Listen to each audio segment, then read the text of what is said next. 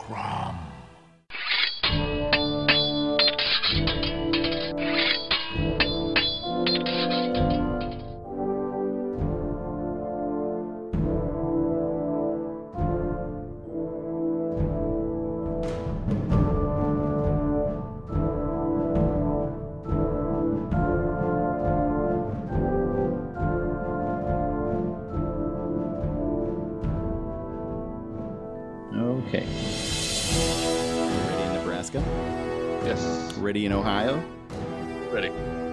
And ready in Kentucky, I assume. Yes, we are. In five, four, three, two. Welcome back, everybody, to the Savage Cromcast, Season 5, Episode 11. Hard Times. I'm Josh, I'm Luke. I'm John. and this week we have a returning guest, the mountain that podcasts, the original Viking luchador, the incomparable host of the Talk Without Rhythm podcast, Mr. El Goro. The Greetings, sir. only host, so you really can't compare me with anybody, can you? That, well, there you go. You stand high on that mountain. I stand by what I He said. laughs. He laughs at you. laughs from his mountain. That's right. Uh, when last we met, it was about a year ago uh, on Yeah. Skull Skull Island. Yeah, it was where we talked about King Kong, and I still think it's funny that I ended up doing King Kong on my show almost a year to the week when I did it on your show, and it was totally unplanned. Yeah, that's fantastic. Uh, I still haven't seen the new Kong. Have you guys? I have not. Yeah, John, have you Nope. seen Skull Island? No, no, I've been dadding it up. Yeah, no, that's- no that's- movie time for Jonathan. That's true. Just coffee and taking care of the offspring, right? Diaper duty. Diaper tea. What's uh what's your verdict, El Goro? I really enjoyed it. It was a pretty well put together creature feature. The only problem it ran into was uh, managing the large cast, but they were all enjoyable in their own parts. Just weren't fully as fleshed out as I perhaps had, would have hoped. But other than that, it was a lot of fun, and it really helps. Gives me hope for where they're going with this larger King Kong universe because I wasn't a huge fan of the American King Kong film that came out a couple of years ago. Mhm. But they seem to have done a course correction. It's much less um, people looking at debris and seeing kind of the outlines of monsters fighting between uh, on the other side of it. It's very much fo- focused on the creature feature stuff, and I'm very excited to see where it goes. Uh, so it seems as though it's going toward a remade King Kong versus Godzilla, if I understand correctly. At some point, I believe the the next one they're going to do is going to be dealing with um, King Ghidorah and Ah. eventually leading towards a big monster throwdown. Whether it's going to be just Godzilla or, and King Kong in the fourth film, I think they're planning, or Okay. the third or fourth, because it's go- Jesus. it's going to keep going. But um, yeah, I'm, I'm really looking forward to that. It's going to be an interesting little mass mashup. hmm And ambitious. Uh, Very ambitious, very ambitious. But I'm always going to be a fan of giant kaiju action. So anything that they can bring to me, especially if they can maintain the tone and fun of Skull Island, I'm on board. Cool. Well, I'm going to have to add that to my queue at some point. Definitely. All right. So we've got a movie to talk about tonight that's not quite to the scale of Kong Skull Island, although there is a monster in the film, I would argue. There is. There is. Uh, but before we get to that, gentlemen, what are you drinking? I've got a Leinenkugel Kolsch beer with me tonight. Nice. Nice. Called Canoe Paddler. Okay. Yeah, that's good. Yeah, yeah. Tasty. Goro, do you have a, a libation? I do, but it's super lame because I just came back from the gym and I'm tired, so I'm just drinking water. That is not lame. That is you. You have to maintain proper hydration to keep the machinery going, so that later you can enjoy a beverage. So they That say, but I, responsible. I, I miss the day when I drink like 10 beers a night. Th- th- those were good times. Uh, Luke? I have uh, banknote blended Scotch whiskey. This is uh, a step down the uh, the the cheap ass Scotch road that I keep keep on walking down, uh, and it's good stuff. So Cheap ass Scotch Road. So that's that's what I got going. What about you, Josh? Uh, I've got some local brew. This is West Sixth Brewing Belgian style blonde, which is tasty and delicious. Mm. Mm. And so that's our that's our drink roll call for the night. um, let's talk about one thing.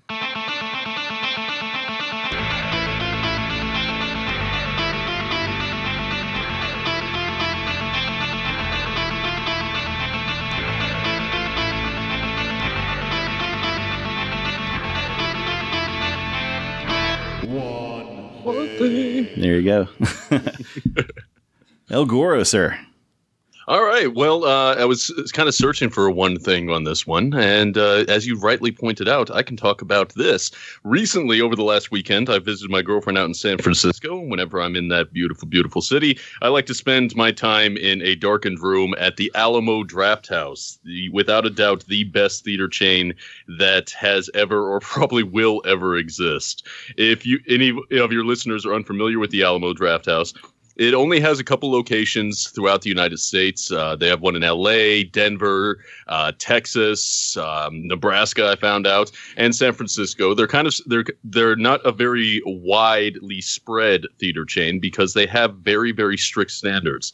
But the biggest thing about the Alamo is the entire theatrical experience. When you arrive at the theater, you know, you're sitting down, you have a paired seats with a table in front, you can order food, you can order beer, and it's just this great little experience and it's you can tell it's made by movie fans. They have very strict no talking, no cell phone uses policies and they will kick you out for violating them.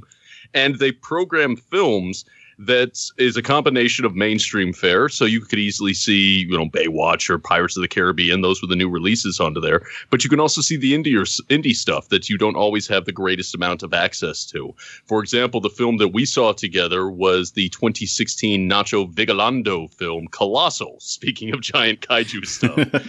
it was a film I very very much enjoyed, and the and the Draft House was just the greatest experience for it.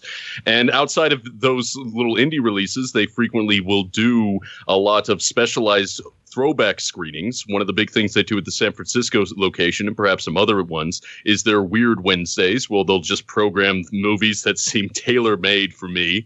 A lot of times, whenever they do these retrospectives, they'll pair it up with specific drink orders or food orders. They'll offer vinyl pins. This particular loca- location in the new Mission District of San Francisco has a huge, extensive video rental library, which was uh, always great to kind of thumb through through. And yeah, it is basically a movie chain or movie theater chain designed for and tailored to film geeks. Man. So I absolutely love it. That's awesome. And so, John, you've been to an Alamo Draft House in Nebraska, right?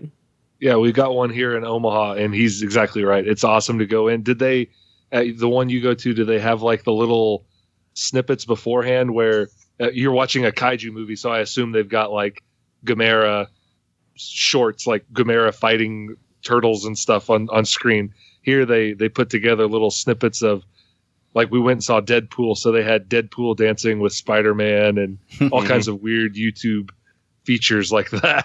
yeah, they, they, they really did. Uh, they had a couple of those onto there. Some of them were a bit strange, like yes. the um, the advertisement for a Korean workout uh, device, which is essentially supposed to mimic riding a horse, but really ah. just looks very very sexual. Awesome. and it's it's it's all stuff that makes zero sense until you see the film and then you realize the weird little ways that they managed to connect it in. Cool. Like they they threw in a couple of those um thug life memes, you know, where somebody will do something and they'll slow it down, play rap, and then the the sunglasses will drop. And it's like, oh, that's funny until you watch the film and realize that's actually referencing something that happens in the film. Ah, cool. So yeah. I have so so at the uh, at the Alamo Draft House, like a question that I have because I, I really really want to go to one of these places when I get the chance and I'm in the right city. How like how crowded is it? Like is the experience still just like like you know enjoyable because everybody's there for the movie and you don't have to deal with a lot of the bullshit that is a put off now? Like is it is it still like it's it's a it's a good experience all through and through, right? Yeah, to me, it's a good, it's a great experience. The actual theater rooms that I've been into, and you know, I've only been a handful of times, so I can't speak to every screening room they have. They're much smaller than your traditional uh, multiplex, so you're going to want to try to purchase your tickets ahead of time online, so you can have your designated assigned seating. And they're very particular about that as well. But the the placements of the seats in this case they had i think there was four different tiers. So you never uh, you never will have your view of the screen obscured by the person in front of you. Cool. And it's it's just this it's a very very specialized movie experience because it's also a combination dining and drinking experience that they manage to seamlessly work in and they'll deliver your food and your drink without ever I- interrupting the flow of the film. It's just perfect for me. And it really it really does go a long way to making the movies feel special again. You know that you're there with people that just get it. There's a lot of joking before the movie starts, uh, depending on what you're going to see. But when the movie starts, everybody is quiet. Everybody is respectful to the experience of being in the cinema, and I absolutely love it. Nice. Awesome. Yeah, we have a movie tavern here in Lexington that uh, does pretty well with the you know the dining and and cinema experience. Um, but they don't really show the cool you know genre films and and do the the weird Wednesday type of thing that you described. Um, so it would be really cool to visit one of those places. I think. Yeah, it's one of my dreams. Uh, we you constantly talk about, you know, if you won the lottery, the the what I would do if I won the lottery, I would open up an Alamo. but they have they have very strict rules about their franchise. I once read their franchise rules, and it, they must be this big. They must be this uh, located next to a metropolitan center. It gets very very specific because they want to try to maintain the quality associated with the Alamo Draft House brand.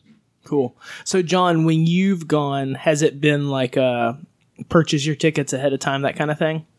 Oh yeah, you go online and you get what you want. Uh, you pick your seats out and you build rewards that way. If you're Oh, an. Alamo Victory member, uh, and you go there and it's the theaters are smaller. He's right, but the seats are kind of spacious and Yeah. comfy feeling. And I, I don't know if you mentioned it, but in most of them, most showings, children under a certain age you're not allowed, which sounds like like heresy to a lot of people at a movie theater, but it does add something to the experience. I Yeah. think. well, add to the fact they're selling alcohol, they probably had to ban children Right, from right. Right. attending. Yeah, maybe. So, so that's also. I mean, this is probably like not just the bubble of like Lexington, Kentucky, but the world over, or at least the United States over, is probably becoming more of the whole buy your buy your seats in advance, right? Like that's becoming a thing that we're seeing at least with a a number of our theaters here in town that you can go to. Otherwise, what do mm-hmm. you guys feel about that? I I, I I don't want to derail us too much, but I we're talking about this, and I think it's a cool a cool topic. And Yeah. I, I will say that you have the option at the Alamo to buy when you get there. Uh, you walk up to the counter and you pick out your seats on the screen rather than do it online. Right. But you get the rewards and stuff if you do it beforehand. Okay.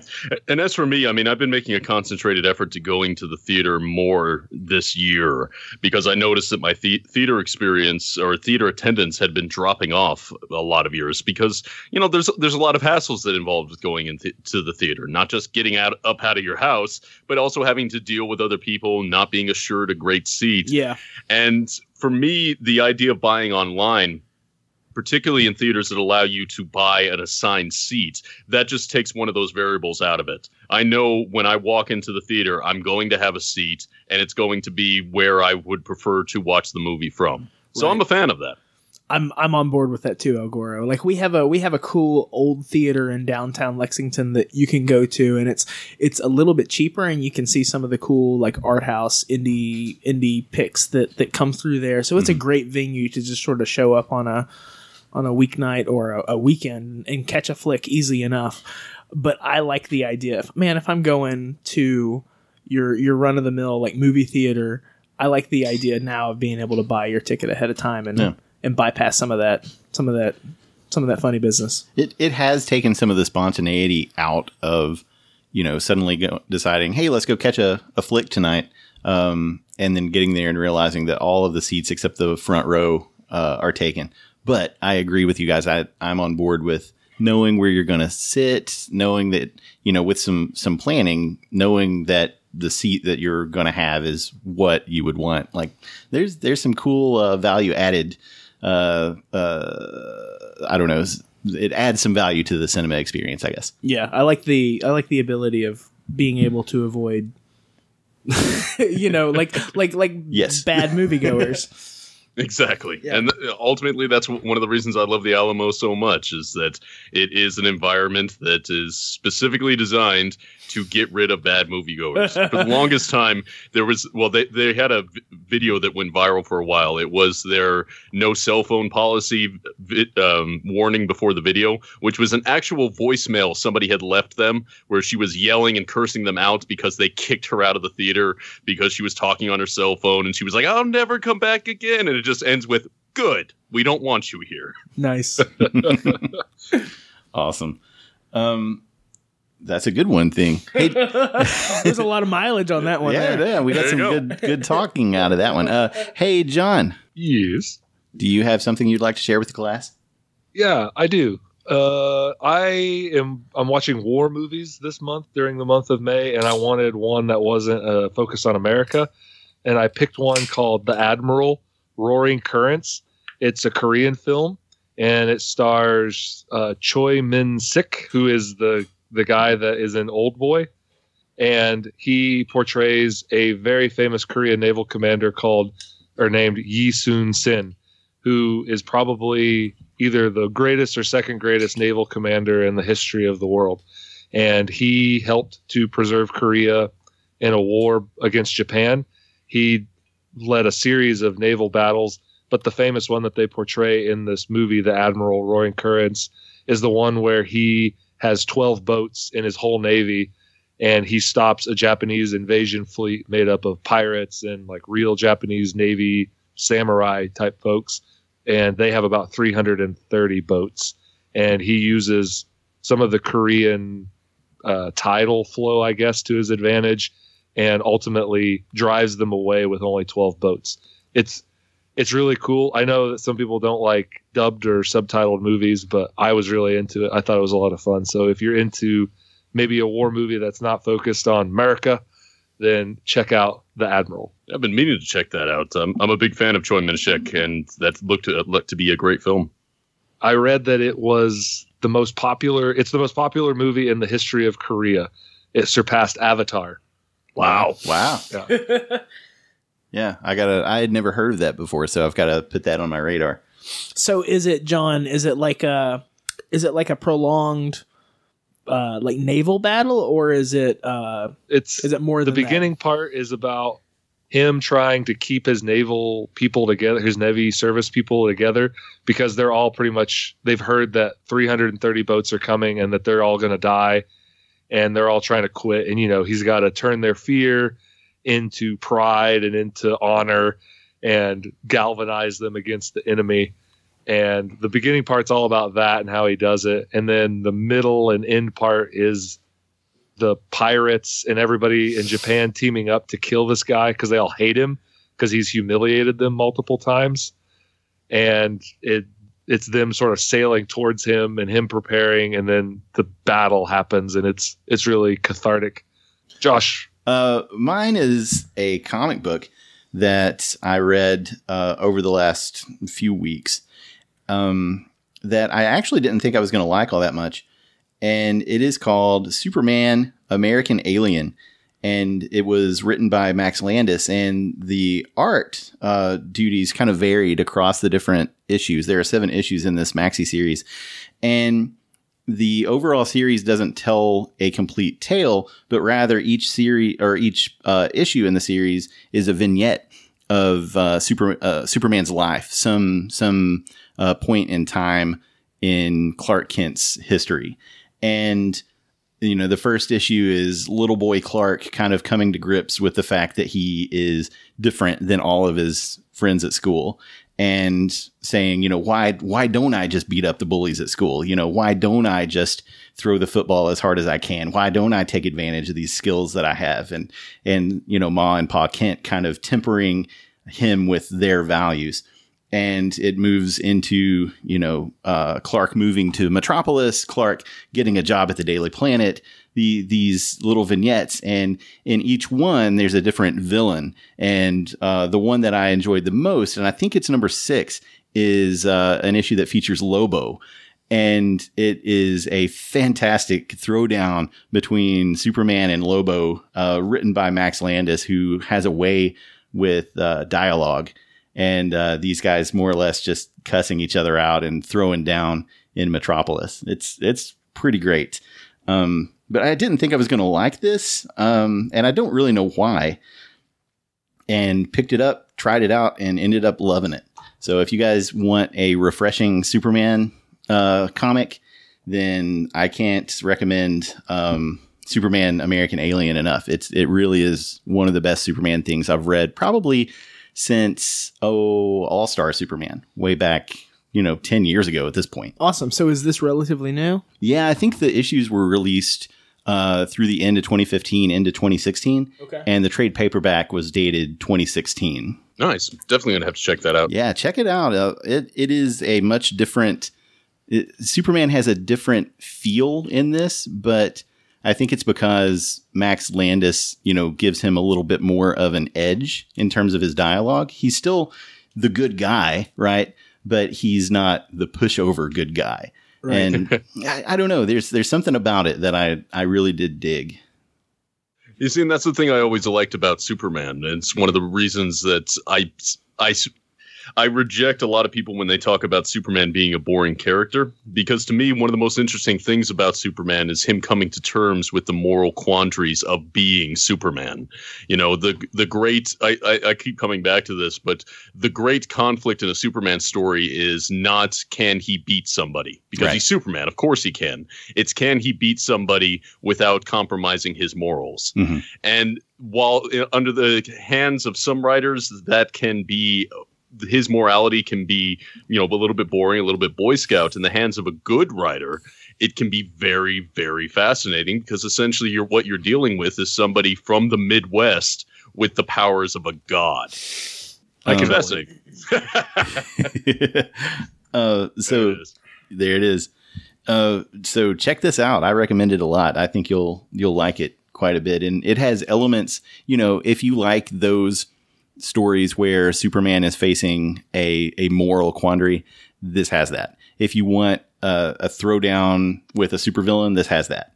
If you want, you know, uh, how will Clark deal with missing his date with Lois because he's got to save a kitten from a tree? Um, this has that. So is there like a through line to the to the story, or is it really like pick up a pick up an issue? you and- could yeah you could pick up an issue you could pick up issue three and and not really miss anything from issues one and two Cool. um so they all stand alone largely yeah so that's my thing luke do you have a thing I do have a one thing.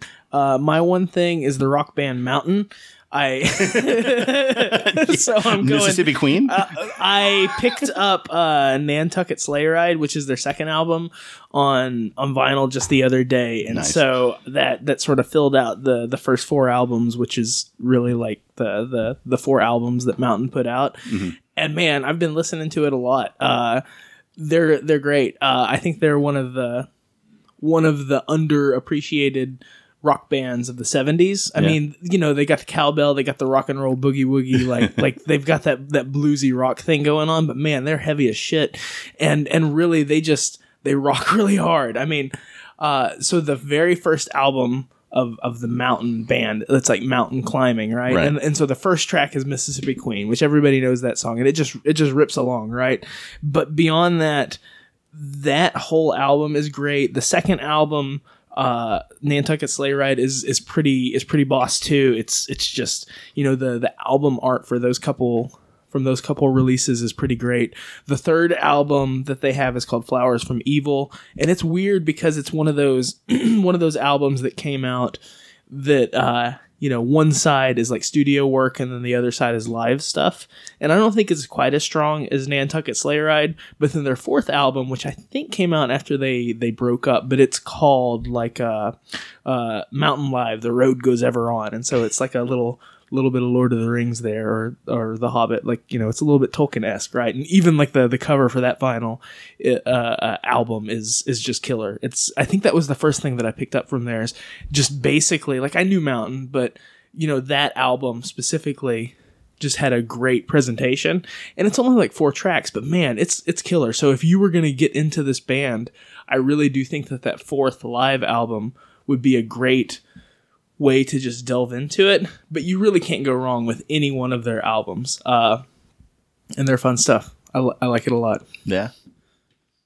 They also they also have a really big guy that plays that plays bass and piano, uh, and I I dig that. Uh, he he's just a, a clear like presence within the band, but between him and another guy named Leslie West, like West and and Pappalardi, like those two guys, I think were sort of the the soul of of that band. uh-huh. But you can tell that there was a there was sort of a back and forth, like that there was some uh, some some serious songwriting that that was able to sort of come through on those albums. Sweet. That's it. Hey, we never did. we never did give folks an update about the Clutch show, and yeah. and so briefly, Clutch was awesome. Yeah, we saw some we saw some stuff. Uh, the sword was rather lackluster. They they were by the numbers, right? Like Yeah. that's the report there. Like they, they played great, but at the same time, it seemed like they they were just going through the motions. And Lucero really surprised me. They they can wail. Yeah. For, for being old old dudes up there on the stage. I mean, Clutch at this point, like Neil Fallon, like they're they're not young. That's true, None yeah. of them are. Uh, They all kind of look like dads these days. Yeah. That's No- true. there's no problem with that. They still rock. uh, we tried really hard to get Son of Odin from the Sons of Metal podcast to join us at the show, but uh, he he stayed strong and declined. Aw, lame. You hear me, son of Odin? Lame. the pronounce- pronouncement has been made. Okay, Indeed.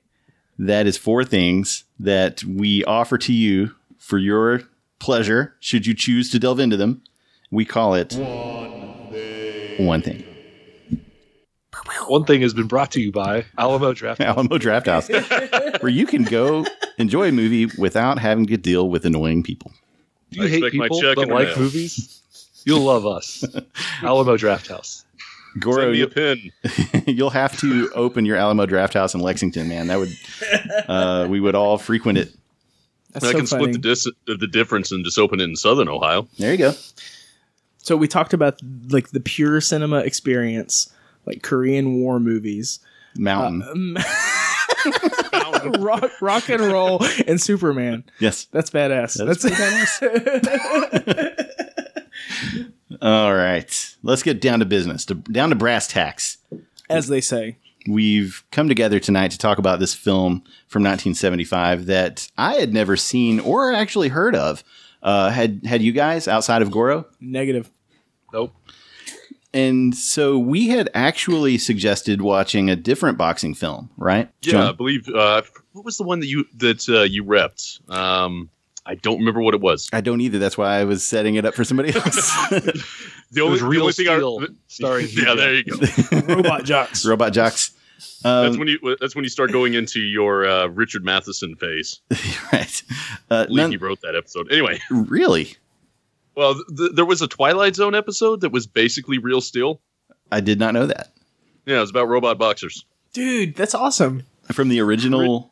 Twi- uh, twi- It was either a Twilight Zone or an Outer Limits. Okay. Um, go, go ask the guys who do the Strange Highways podcast. They'll Okay. know. Okay. Cool. We'll have to check that out. But this is not actually a, a, a robot boxing movie. This is a boxing movie from 1975 called Hard Times, starring Charles Bronson and James Coburn, among others, and uh, written and directed by Walter Hill. And El Goro actually uh, called an audible and switched our direction from the other film, which none of us can actually remember the name of. Um, Was it Requiem for a Heavyweight? Yes, it was I think it Requiem. was, yes. Yes, it was Requiem for a heavyweight. Um, but nonetheless, we watched Hard Times instead. So, Goro, you suggested this film. What is it about this film that made you want to discuss it? Uh, that that made you want to suggest to us to swap it, uh, swap out our other film for this? Well, it's a combination of things. One is the thing that you just all spoke of the fact that this is a relatively underseen film.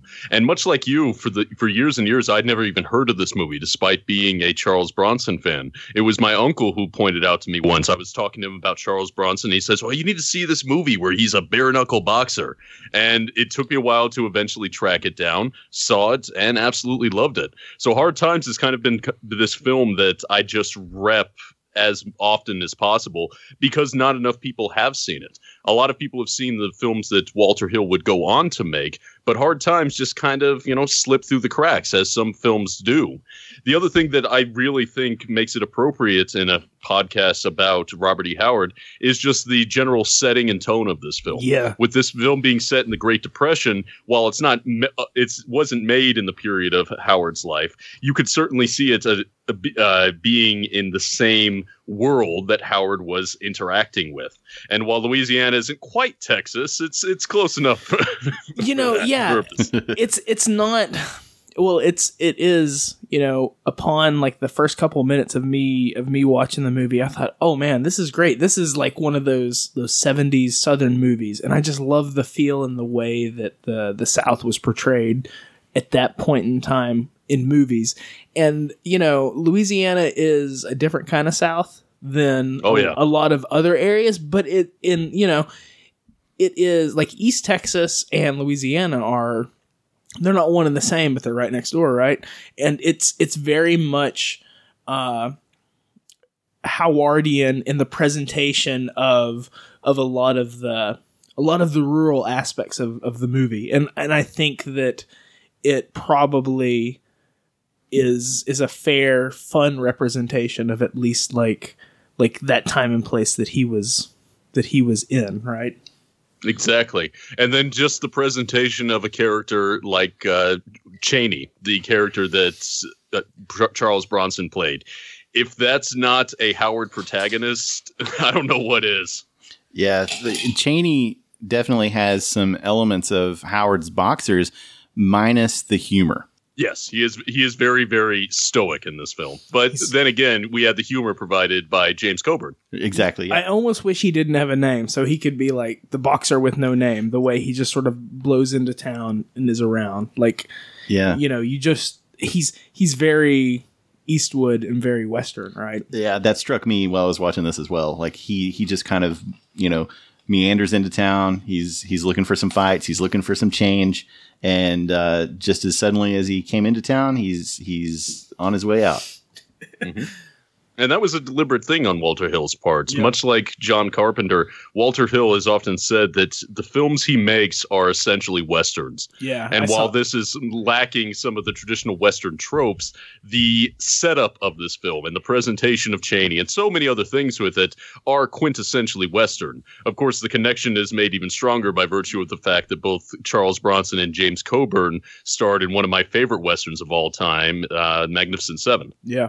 It's I mean, archetypes just go so far within like the Western genre, right? Like that's even though this isn't outright like a Western the way it plays out, you know these characters and you know what they stand for. There's white hats, there's black hats, there's there's gray hats, I think, in this movie. Like but you know who these dudes are.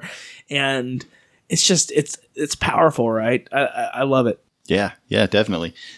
So so we have uh Bronson. He rolls in. He's riding the rails, right? And you get you get a pretty strong sense of place with a dude riding on a box car and he's passing some some car he passes a car specifically that has a couple kids in it and everybody seems to be pretty pretty down on their luck and you've got a pretty cool like hill country blues uh, meandering song that lets you know what you're watching and and soon enough we get into sort of an urban environment uh, which you know the the boxcar comes in, so you've got the the train, uh, the train coming into town, and and we sort of jump into the story.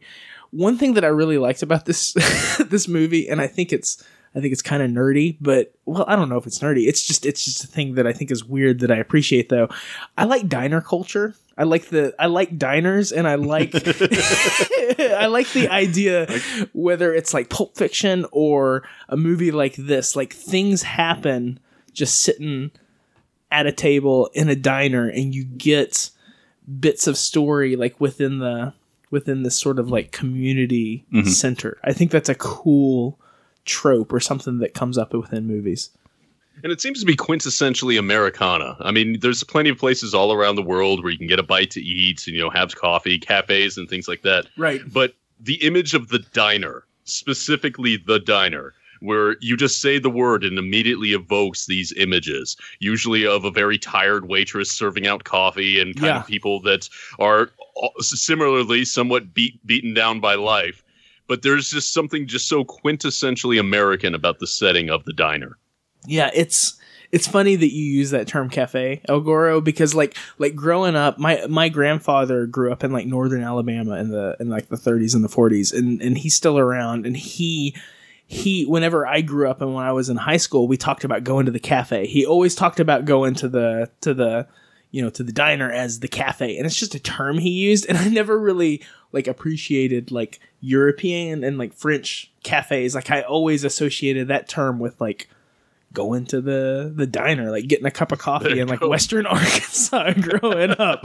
And it was very much like uh haggard, you know, waitresses like just breaking their backs and serving you up Yeah. and it's it's just it is very much that well i mean i think we covered it a little bit in rocky like that's the that's the every man that's the every woman Mhm. presented there and there's there's hope and aspiration in america wrapped up within that but man that's a that's a hard life that's hard times That's hard times.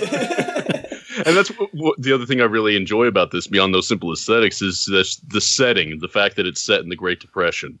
And it feels timely at the time that it was released, seeing as the 70s was a period of economic recession. But what we find in so many of these depression stories are just working, uh, blue collar people that still find a way to have meaning in their lives, despite the fact that their security has been taken away that even if the world is trying to beat them down, there's always going to be people still swinging. I mean, that's the Steinbeck in it, you know, the Grapes of Wrath stuff. In this case, we get it, played out in a more mythical sense in the form of Cheney, but that's still a message that so, that still kind of resonates. It's the idea that even if the American dream has been quote unquote taken away, there's still going to be that American spirit that keeps some people swinging. yeah and it seems to me that Cheney wouldn't have it any other way, right? Like he kind of likes it like this. Well, I mean, i- i- if if he likes it or not, I mean, I think at one point when he was talking to Jill Ireland's character, where he's saying that, you know, I fight, but it's just something I do for now. You know, and his his entire philosophy about it is that I knock people down. Well, how does it feel? A hell of a lot better than getting knocked down myself. exactly. i like the uh you know like in the, at this point bronson he's not a young pup like Oh, he was in his fifties when he did this. yeah, Right, and yeah. so and so, you know, it's it's something he's doing for now. Like he's a dude that's been doing this for a long time, and the way he's presented, he's almost ageless, right? Like he's this, mm-hmm. he the he's the the man with no name. He blows into town, he does his thing, and then he teaches some life lessons, and pff, he's out, right? but it's it's cool that it's it's. I mean, that's that's part of the the the story of like a hard times kind of American like up by your bootstraps kind of story, right? Like you're only doing this for now, even though you're in your 50s. It's kind of it's something you're perpetually sort of working to get out of. I don't know. I think there's I think there's something in mind there with that like uh being in the trenches and you're always going to be in the trenches but you're always sort of looking towards something a little bit better.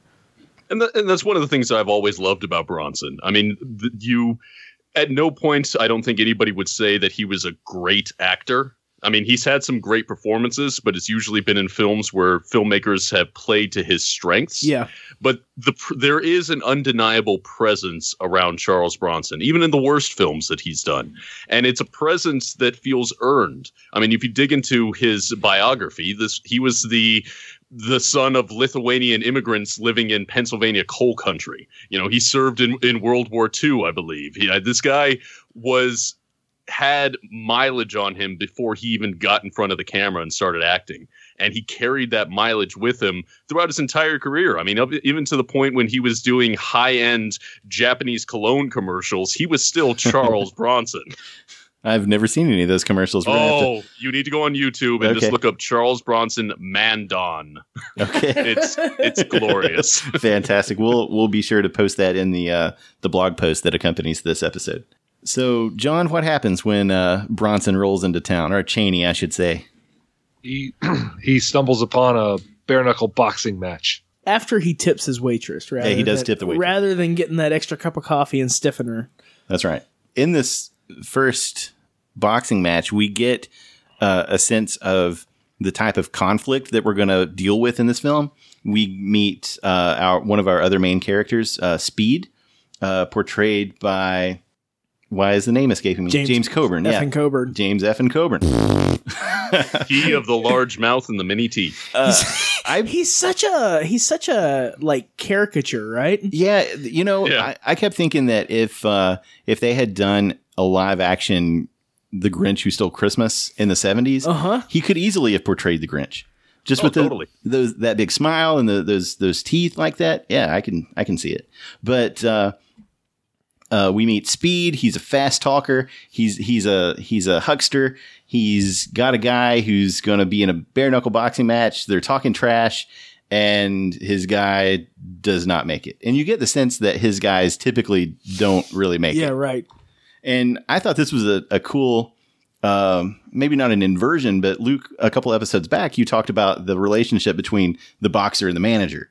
And uh, this movie, more, maybe more than the others that we've watched so far, really takes that relationship and makes it a core element of the film.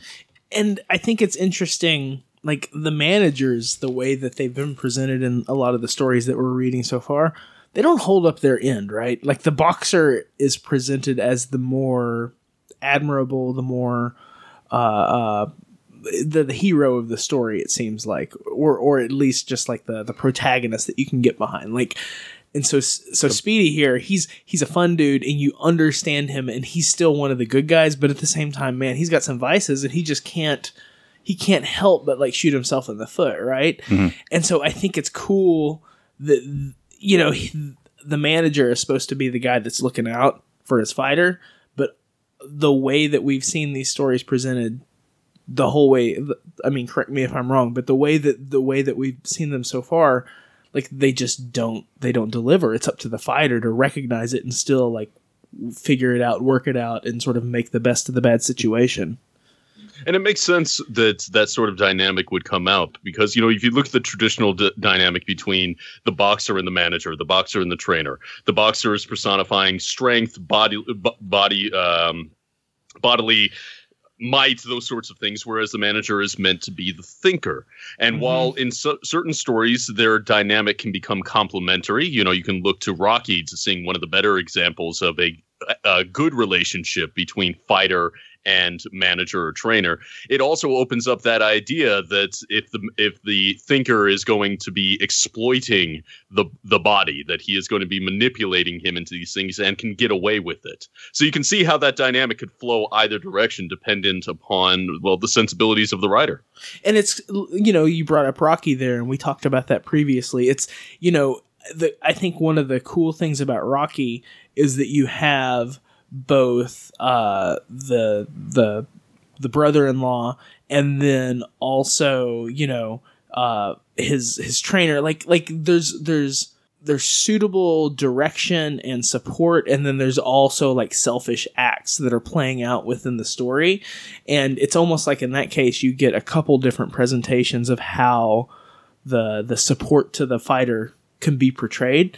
And I don't know. I mean, I think I think that that that that's why Rocky is really powerful is because there's a couple different presentations about the people that are helping that fighter out along the path. Mm-hmm. Yeah, and and, and you know, not to labor on Rocky too much. I think what what pres- makes Mick the sympathetic character or makes him sympathetic to Rocky is the fact that he used to be a boxer himself. He knows what it is like to literally put your life on the line or your body on the line in order to make money.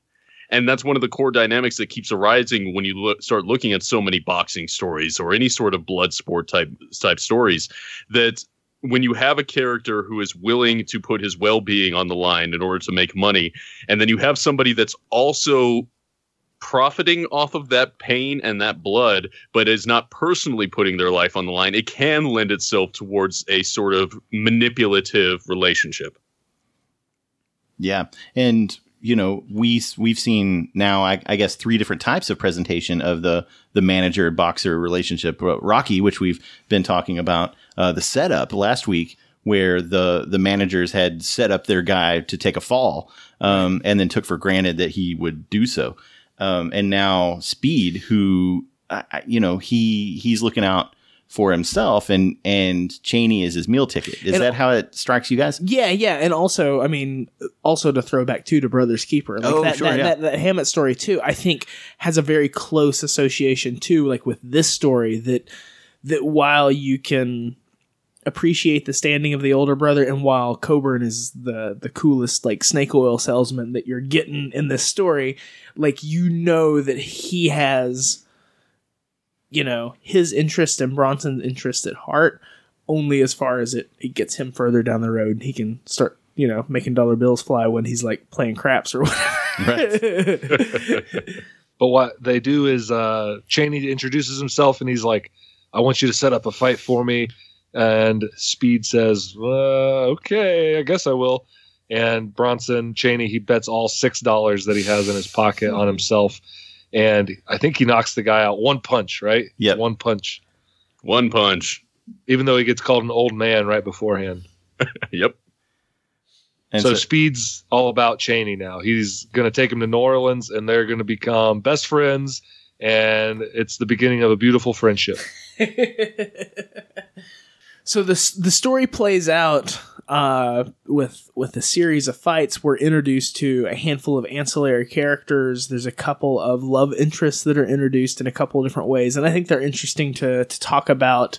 Uh, so so Bronson's uh, love interest that's actually his one of his maybe it's right like one of his wives in real life. Is that right? is that right? I was okay. Okay. Yeah. Jill Ireland. Uh, they were married until 1990 when she died. Okay. Really? Okay. So they were married a good long time. They got married in 68, so they would have been seven years into their marriage by the time this movie Wow. came around. Cool. and and between Speedy and and and Bronson, uh, Cheney. That's right, right. and and Cheney's character, we're getting respective uh, uh, partners introduced, and then we're we also get the introduction to the Cut Man, right? Yeah, Poe, who Oh, Poe, Strother Martin. Poe actually was one of my favorite parts of this film. I Um, love it. Yeah. The, there's a scene where he's uh, trying to uh, spit game to a girl in a bar, and he he says, "You know, I'm related to Edgar Allan Poe," and then starts re- reciting Poe poetry to her. uh huh.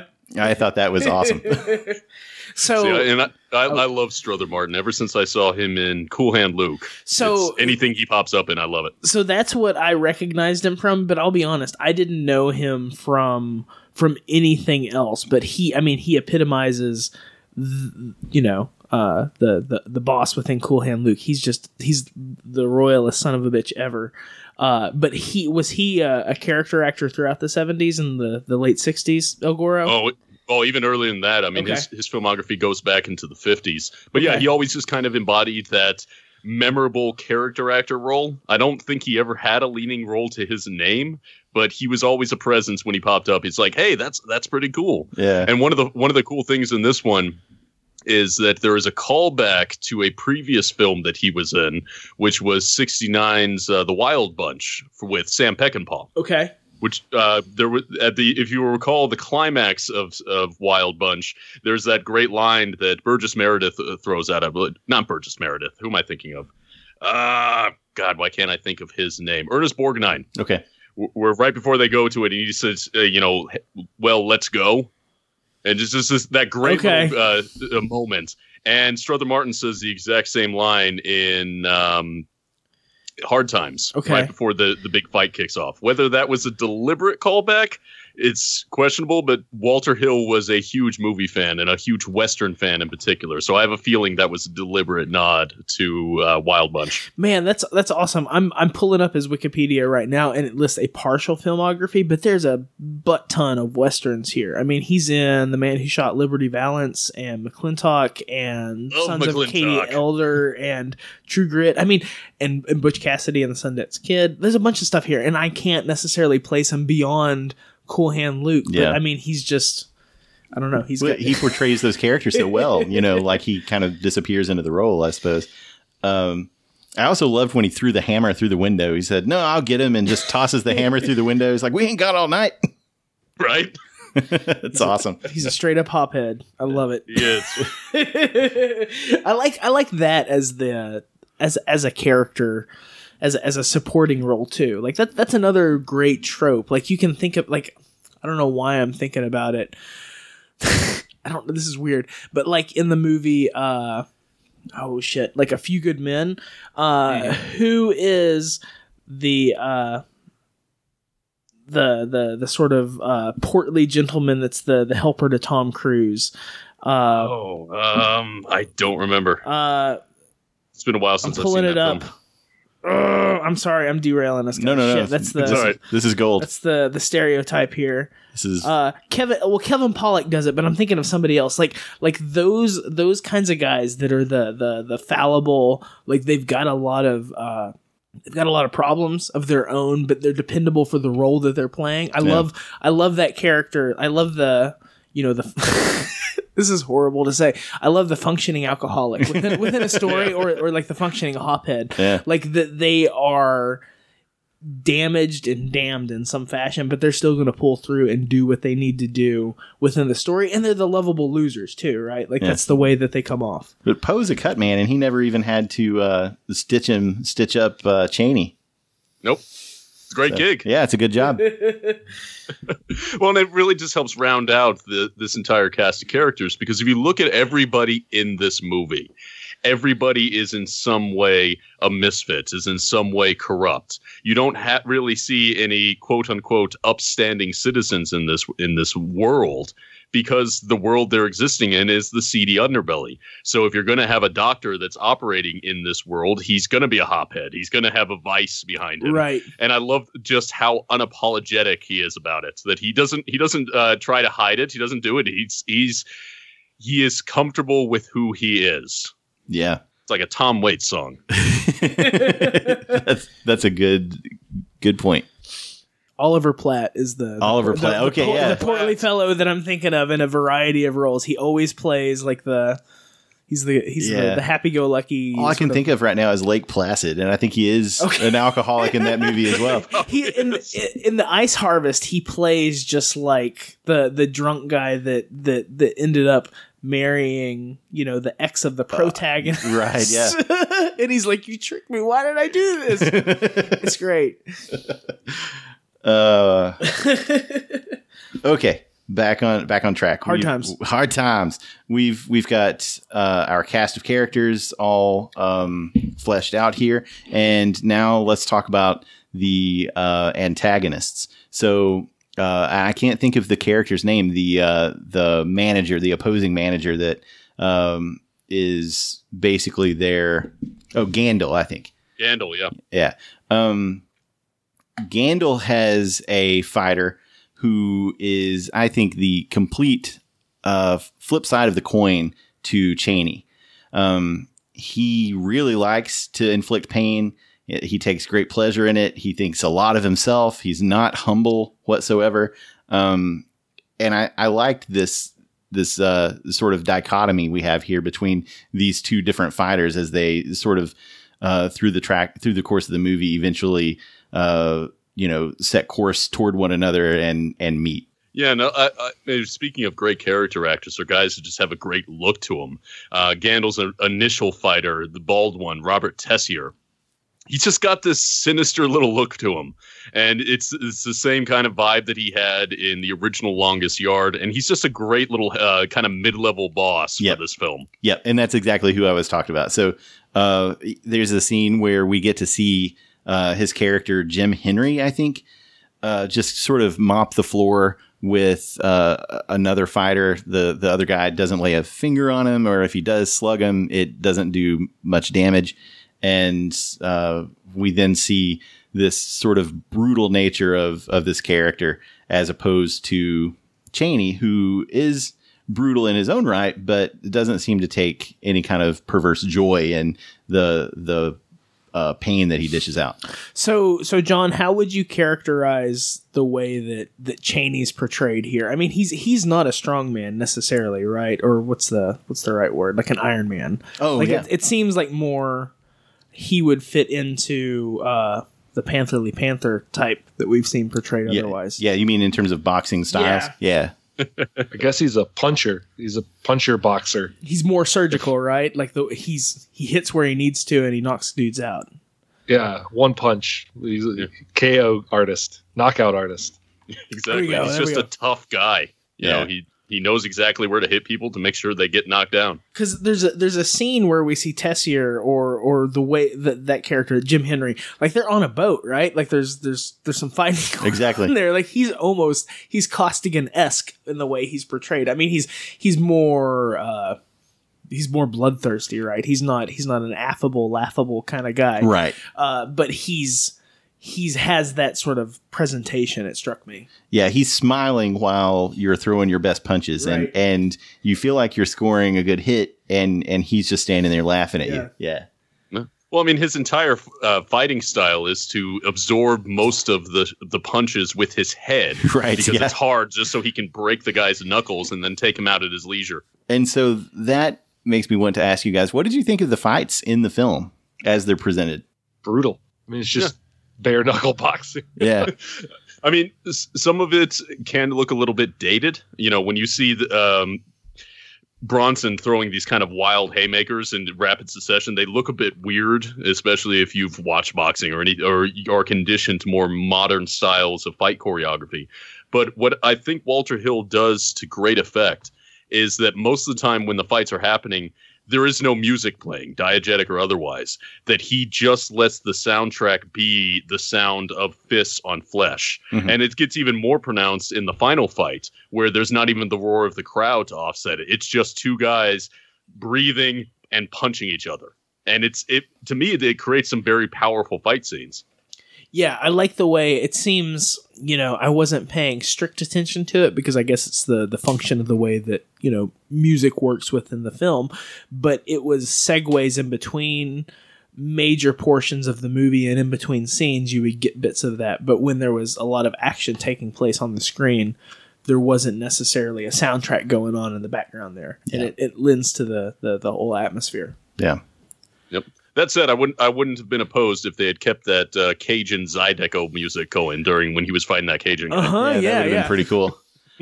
um, yeah, that whole scene where they visit Pettibone's, uh, you know, crawfish boil out on the bayou was was pretty cool. That's Um, pretty Howardian, man. That's yeah. that's pigeons from hell right there. That's like uh, Right. East East Texas, like like in the in the sandy hills with pine trees and swampy nether regions you wouldn't want to get into. Well, and here's a brief aside for you guys, since you uh, evoked the uh, reoccurring line of the Pantherly Panther description.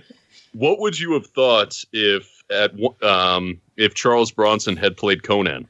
Because at one point he was actually close to getting cast because Dino De Laurentiis came on the project. He had done a lot of work with Bronson in the past, he, and for many indications, he was really pushing for Bronson to play Conan because Bronson had a huge overseas following. I could see it. I would I would like it. I mean, just overall, like Bronson has a very like like uh uh. uh I mean, we talked about Coburn maybe being a little bit of a caricature, but Bronson himself, like you could, if you were going to make a quick cartoon of a caveman and then you were to take like a picture of, of Bronson's face and put him side by side, you would have sort of that overall appearance. And so I think at a base sort of like primitive level, he could pull off the overall appearance of of, of Conan the way that people think about that character like almost as a tie to to uh, sort of the the primitive era of man. But at the same time like the way that you see Bronson presenting almost the the thinker you know in terms of like like once upon a time in the west and in this movie he's a guy that's clearly figured things out and he's working the angles and he knows what's going on and you can see it in his eyes. That's very conan-esque. I could see that i could see a sound delivery of of, of bronson doing like king conan and and the the elder conan that that knows that's working that's working the angles he's been around. He's seen some things. He's been through the fights, and and yeah, he's he's got that weary sort of uh, look about him, and he's got that poise that you were describing that I think matches up with what the Howard stories sort of say about Conan as a character. Mm. John, what do you think? I would be into a Bronson Conan. I've when I watched him in uh, Death Wish, I kept wanting him to either be Conan or the Punisher. Like I wish we had a 70s or 80s Bronson movie where he was in one of those roles. He was a bit old by the time we were getting the Conan movie, but he probably could have pulled it off still. And young Bronson definitely could have pulled off. Well, Yeah. young Conan. Yeah, for sure. Yeah. If you see him, I, I I mean, again, he was in great shape in this movie. But you look back on him throughout the ages, he's always been in great shape. definitely. It's it's a little bit it, it's a little bit more accurate, I think, in terms of what Howard, how Howard described Conan than the you know muscle bound Schwarzenegger that that we get in the film. Uh, So Mm-hmm. yeah, I think it, I think it would have worked really well. Yeah, like like a Dirty Dozen era Yeah. Bronson, he would have been like just just right in there. that would have been great. Yeah, it's it's weird to think that when Howard was writing Conan, people who looked like Arnold Schwarzenegger literally did not exist. Right. That the, there was nobody who looked like that. Now, granted, that's because you know Arnold did a lot of steroids, but it's also just the refinement of uh, training techniques, um, and also a great deal of phys- of uh, well, just DNA that went into it. But it is weird to think because so much of how I've used Conan is informed by Arnold, is informed by Frank Frazetta, by guys like that. Mhm. But when Howard was writing it, those guys really didn't exist. You'd have your circus strongman, but even if you go back and look at those old vintage posters of strongman, which I do because I'm fascinated by them, Mhm. you did not see that kind of physique. Yeah, you see you see folks with with big arms, but they're not cut in the same way, and you see guys who maybe even have kind of a gut, right? Like they're they're just big, big beefy dudes. They're like trucker wrestlers, right? Like Exactly. yeah. I would take a Bronson Conan. I think is the answer to the question. yeah. Good answer. So back to the film, we've we've seen a few vignettes with um, Chaney fighting various folks from uh, Pettibone's um, uh, party on the bayou uh, to uh, oh, what's the other fight that we had? The one hit uh, knockout, um, and Gandalf at some point uh, asks uh, after Chaney uh, dispatches of um, what's his name, Jim. Oh, Jim Henry. Yeah, right? Jim Henry. Yeah. He dispatches of him, and Gandalf suggests, "Hey, maybe maybe you could come fight for me. Speed's got a lot of debt. I'll take. I'll give you half. I'll take half. That'll cover his debts, and we'll all be square." And uh, Chaney doesn't want to fight for him. Yeah, and we get a view after that, I think, of, of the way that the way that Speedy takes a big bankroll, right? Like like the big there's a big fight that takes place. Speedy blows money, like Yep. just just throws it all on the the table, right? He's playing craps, right? Mm-hmm. Just loses it all, and his woman's like, "You lost it again." Yeah, these are the winnings from the Jim Henry victory, Yeah. right? The the victory over Jim Henry, I should say. uh, which was a cool fight, and I think was my favorite uh, in terms of the setting.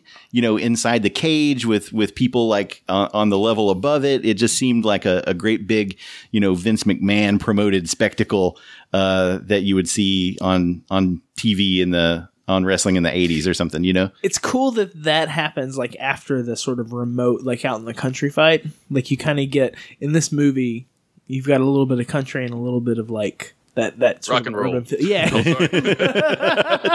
nice. but it, it really plays i mean the south is more than just uh rural areas you're more than just out in the woods like there are urban centers throughout the south and Sure. it's presented here in that sort of like boxcar way station uh shitty mad max sort of like oil refinery you're in the factory lifestyle that's that you get here too. Uh it's it's it's clear. I, just like that. Like the the story does well to represent a lot of different uh settings. It's it makes it feel fuller. For the for the movie being as short as it does you go on a on a walk about a lot of different areas Yeah, and you really get the sense that through those different areas that he is kind of moving his way up the ranks. yeah You know, it start it starts off with this we, uh, abandoned warehouse fight that he just is a pickup fight. Then he gets the um, Ca- the Cajun picnic fight because he has to he has to build a larger bankroll. And then finally, he has this huge fight with lots of cheering people, all you know, wa- watching him fight. You know, this big guy. And then, interestingly enough, by the time the final fight comes around, the scale just shrinks down again hmm and it, it was an interesting choice for Walter Hill to do that. You know, I've I've talked to some people and they've they've questioned the the motivations of Gandalf. You know, here's a guy that seems to be a fight promoter. Why wouldn't he uh, put his this big hitter that he pulled in from Chicago against Chaney to make his uh, defeat public and you know reestablish himself as the man with the best hitter? But to do that is to lose some of the motivation of the character that at this point his defeat, his conquering of Chaney is less to do about his reputation, less to do about his standing. It's just so he can uh, know for himself that he has the best. Yeah, and the stakes are are more personal and and indeed greater at this point, right? Because if Chaney turns down the fight, uh, I guess Gandil has taken Speed hostage, and he'll uh, kill Speed if there's no fight. So we've we've got to have this fight, and since there's a man's life hanging in the balance, it maybe makes a little bit of sense to I don't know bring the the spectacle down a notch. I, I don't know. Yeah, I mean, it makes sense for me. It, it makes it all very personal, which is one of the things I enjoy about this. That no matter where this film goes, it is a great it's a great action film. There's some there's some great fight sequences, but it is the relationship between the characters that keeps me coming back to this film, and what really I think gives this film a lot of heart. Yeah. So we're closing in on the the final scene, John, uh, where we've we've put all the pieces on the table describe the final scene here, the the final fight. It's a boxing match. okay. uh, we've Elaborate. Got guy, we've got a guy named Street who is obviously like a big bad man, and he is coming in to take care of business. And the boxing match is more of a slugfest than what we've seen with Chaney before. It's not a one hit knockout. So they're exchanging some pretty powerful blows. And finally, Chaney gets Street down and uh, the bad guy Gandil, not Gandalf, which is what I almost said. he, he tries to kick some some knuckle dusters or like brass cylinders or something into the hands of Street so that he can beat up Chaney, even though I assume that automatically means that they forfeit the match. I don't know how many rules are involved in actual street boxing, but the guy refuses them and he finishes the match like a man even though he gets gets walloped and knocked out. And as as we move out from the fight, you know, uh, Speed has been saved, but Chaney sort of shares his winnings with Poe and and Speed, and then disappears into the night like Batman. And Speed says that guy sure was something and uh, we cut the credits. And Poe says, "Let's go get that cat." Yeah, let's go get that cat. Uh, we we neglected to mention that Chaney had adopted a kitty cat at some point in the film and was taking care of it in his apartment. It's a little bit. It's a little bit of uh It's a little bit of love there. Uh-huh. I mean, but but really, like like Rocky has his goldfish or his And his Butkus. he, he has he has his animals. That's like the way that you show like that t- like that that that connection with you know uh with a with a good kind heart, Yeah, right? he's vulnerable And he- too. And so Bronson gives just like a fat stack and says, "Hey, take care of my cat." I got a jet. I gotta ride the rails. I gotta head north. I like that too. He's you know it's like it's like this is like Act One. We get the uh, the southern story, the the the southern drawl here. He's Uh-huh. like, nope, I'm gonna go on up to Chi Town or something. Yeah. He's like In hard going times too, harder times. north." night, uh, the cold nights of Chicago. So, what did you guys think of the film? I mean, we've been gushing about it, so I think we know the answer to that question. But uh, uh, what did you like about it? I guess in addition, I like that.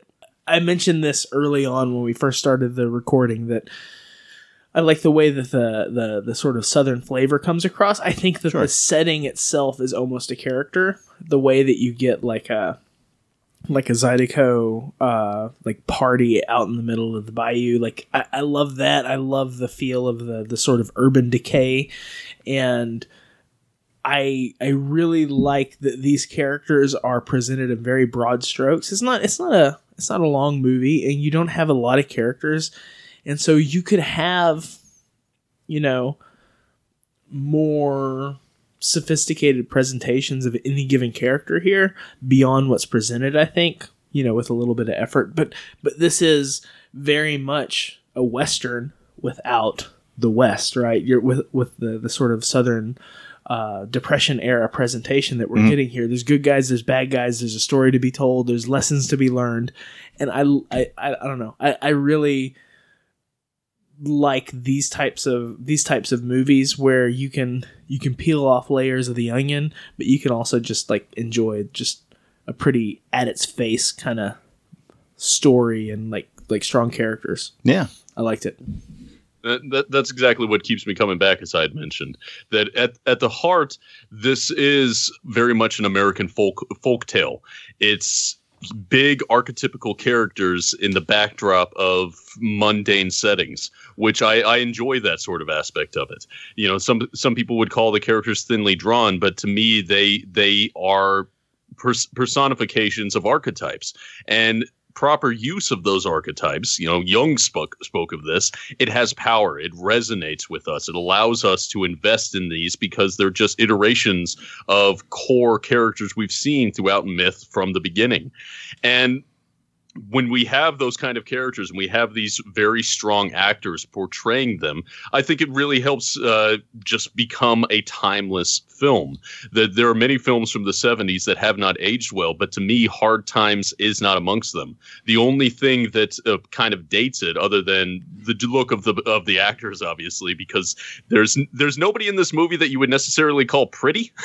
Everybody right. has it looks very distinctive is just the fact that it was filmed using an older style and technique that uh, has sadly gone out of fashion. You know, the the camera work is very stately. The, it's not too fancy because it doesn't need to be. What's going on is lends the film all the weight that it needs. And yeah, as a vehicle for Bronson, to me, it's one of his best. It's it was it's the great truism that if you find an, a director that knows how to utilize Bronson, he becomes immortal. And I think Hard Times is one of the best examples of that. Yeah, I can see that for sure. John, do you have any final thoughts about the film? I just like Charles Bronson. That's enough. Yeah, I, I, that was one of the reasons I was really excited to watch this movie, just because there's something about him. The economy of words in which he conveys a lot of emotion is intriguing to me. I've only seen him in a, a maybe a half dozen or a little more movies, but there's something about his eyes. They're just very intriguing. I, I like Charles Bronson. Cool. Do you guys think that Robert E. Howard would have liked this film?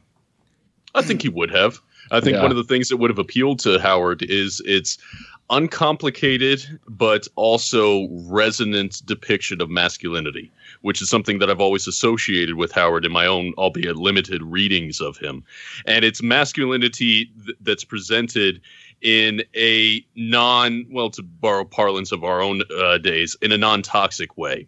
That what we have is we have the paragon of, of masculine ideals personified by Chaney, who is humble, he t- keeps his word, and he can back up his word with a strong right hook versus you know the lesser forms of men as he's run into the liars the cheats the people that you really want to see him knock down. Yeah. And that's one of the strengths of uh, of Howard. I mean, we think of one of the first Conan stories where he's uh, writing poetry. What was that? Phoenix and the Sword. Yeah, the first one is Phoenix yeah. on the Sword, and he's writing the the very first scene that uh, you see Conan. He's writing something down.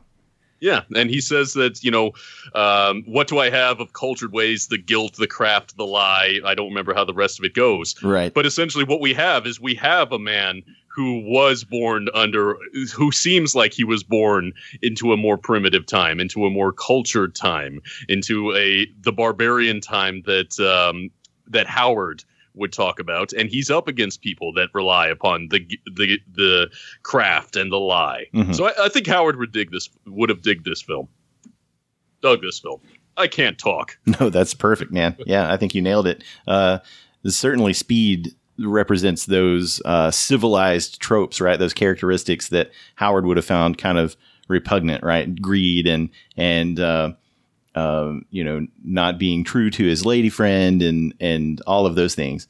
Uh, not being able to pay his debts. He's a liar. You can't trust him. He, what was the quote about civilized people uh, can only be so because they don't have to worry about somebody sinking an axe into their head? Yep, close enough. Yep, that's exactly. yep. Luke, you were going to say something? Uh, I guess, you know, so Speed, like the way that Coburn presents his character, he's still likable, right? Like yeah. he's he's he's a sympathetic uh portrayal of of masculinity too, like kind of the kind of the easy way out, right? Like the way that we see that character get uh Chaney into a pickle and the way that he continues to get himself into a pickle, he just can't avoid it. You know, that is akin to Howard coping with civilized folk that, like they need they need the helping hand too, right? Like so I don't know, I think it's interesting that you can have uh both uh a supporting character that has you know likable aspects and is also someone that has like the the hindrances and the shortcomings that the antagonists also sort of embody. But the fact that he just has a slightly you know a slightly better heart. Like he's he's he's he's only you know his heart is is is somewhat impure but he doesn't like totally he's not totally betraying his buddy. He just can't help himself. I, I think that's a great portrayal like like the weakness of spirit right? Like like you're not gonna see conan nor uh, bronson's character in this movie sort of betraying their their ideals or their their sort of overall uh you know integrity pretty old school Exactly. Yeah, it is, it is old school. It's it's cool, and I think this movie says a lot without saying too much. And at ninety minutes, I mean, it doesn't overstay its welcome. It's Yeah. it it does its thing, and then it's out. and we've we you you mentioned it you used the term sort of thinly drawn but but very well crafted archetypes el goro like the the thing that sort of comes to my mind this is a movie and and the way that these uh sort of mythic folklore sort of tales work like like they're they're very simplistic with the the line art but they're dri- they're, they're, they're drawn with a sharpie right like mm. you can just like see this bold stark contrast and everything sort of stands out and you get the the bits and pieces of the characters presented as they should be it just it really works Yeah, definitely. Yeah. And it's it, it's a kind of tone that uh, Walter Hill has explored in a lot of his films. I mean, if you look at the Warriors, it's again very archetypical characters. You look at um, even a, even a movie like Streets of Fire, which I covered recently on the show. It's he likes playing with these kind of tropes, and I think he does a good job with them. Yeah, I, I have to admit, my uh, Walter Hill, uh, the movies that I've watched that he's directed are pretty limited, and so I'm going to have to rectify that here pretty quick. so el goro have you uh have you covered uh southern comfort on your show I haven't, and I actually haven't seen Southern Comfort yet. It's been on my to watch list forever, and I will eventually pull the trigger on that because that one just sounds great. Yeah, I, I haven't seen that either, and it, it, it falls into the whole like like like seventies dirty south kind of Mhm. kind of genre. I I just love the thought of that, but it's a movie that I've never watched myself either.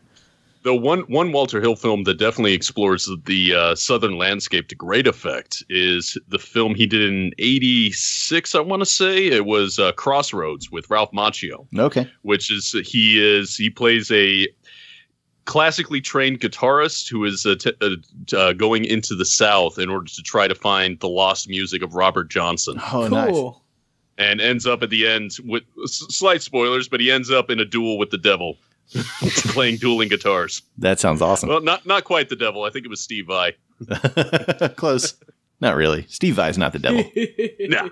He, he was working on behalf of the devil. right. Representation. It's a it's a it's a great film. It's it's it's a hell of a lot of fun.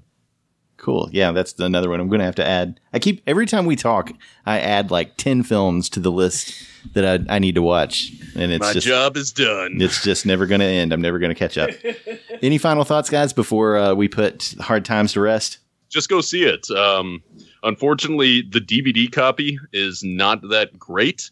The one that was widely released was uh, full frame, so it is kind of cut off. Mm. Oh. And unfortunately, the Blu-ray copies are kind of hard to come by. I looked into um, getting a hold of a limited edition that was released by a company called Twilight Time, Okay. where their their big thing is they take they take somewhat obscure films and do very limited releases of them.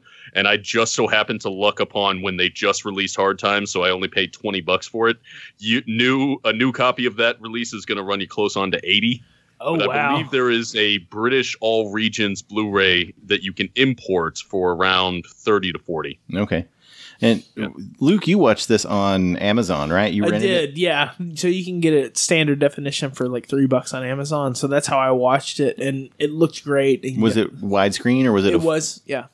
Oh, it could. That means that Amazon is sourcing the uh, the restored print instead of that full frame version that was on DVD for a while. I think it is. Okay, you're having second thoughts. I'm having second thoughts. Amazon, I well, didn't- Amazon I didn't notice- that to yeah. their credit. So uh, props to them. I didn't notice any full frame like shenanigans. So Okay. All right. Well, El Goro, thank you so much for joining us and for uh, picking this movie for us to dissect and enjoy. This was really good. It was my my absolute pleasure. I always love talking with you guys, and I always love sharing uh, the movies that I think are good. And Hard Times is definitely one of them.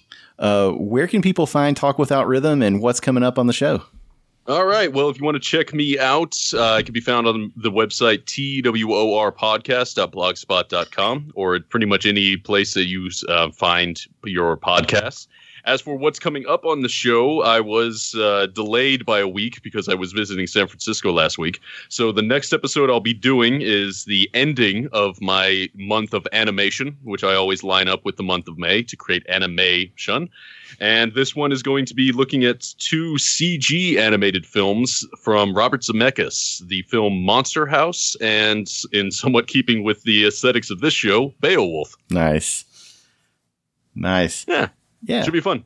Yeah, that will be fun. I really like that Beowulf uh, CGI movie. Uh, I like it a lot. Luke and I actually watched that several years ago, way back in the beginning of our friendship. dead eyes, Dead Eyes. doll's eyes. like a dog. that film gets a bad rap, but I, I will still rep that film. I love I mean, it's been years since I've seen it, so I'm curious to see how well it's aged. But uh, I enjoyed it when I saw it, and I'm looking forward to revisiting it. the the scene early on where they're in the mead hall and everyone is shouting Hrothgar, Hrothgar, and they're just having a, an awesome Viking party. Um, I was I bought into the film immediately. Exact. I think I, I bought into it when we saw him uh, fighting a bunch of sea serpents naked, Yeah, during the swimming race across the North Sea. right? yeah, It's like, okay, this is going to be one of those kind of movies. Let's do this. yeah, great. Well, everybody go over to uh, twrpodcast.blogspot.com or search uh, iTunes and Stitcher uh, for Talk Without Rhythm podcast, uh, and you'll get more of the excellent film criticism and discussion uh, that you have had a sampling of tonight. And uh, who am I kidding? You're probably already listening to Talk Without Rhythm, so you don't need us to tell you about it. Uh, thank you for that.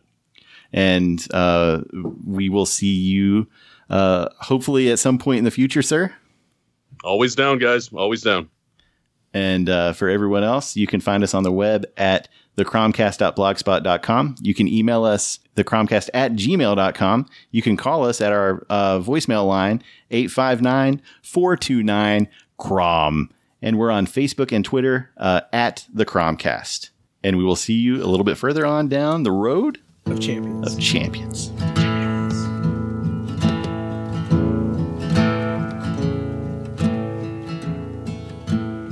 Let us pause in life's pleasures and count its many tears while we all sup sorrow with the poor. There's a song that will linger forever in our ears. Oh, hard times come again no more. It's a song, a sigh of the weary. Hard times, hard times come again no more. Many days you have lingered around my cabin door. Oh, hard times come again no more. While we seek mirth and beauty and music light and gay, there are frail forms fainting at the door. Though their voices now are silent, their pleading looks still say, Oh, hard times come again no more. It's a song, a sigh of the weary. Hard times, hard times come again no more. Many days you have lingered around my cabin door. Oh, hard times come again no more. There's a pale, drooping maiden who toils her life away with a warm heart whose better days are o'er. Though her voice should be merry, it's singing all the day.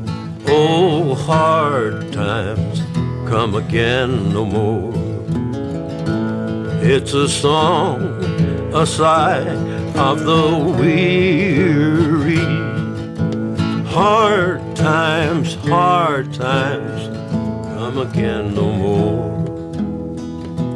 Many days you have lingered around my cabin door. Oh, hard times come again no more.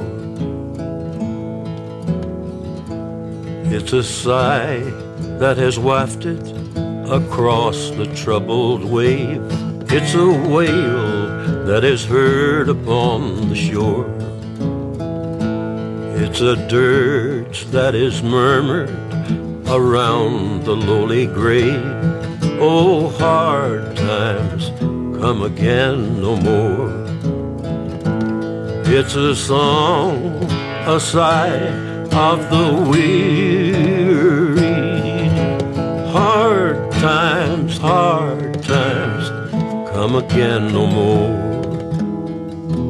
Many days you have lingered around my cabin door. Oh, hard times come again no more. Oh, hard times come again no more.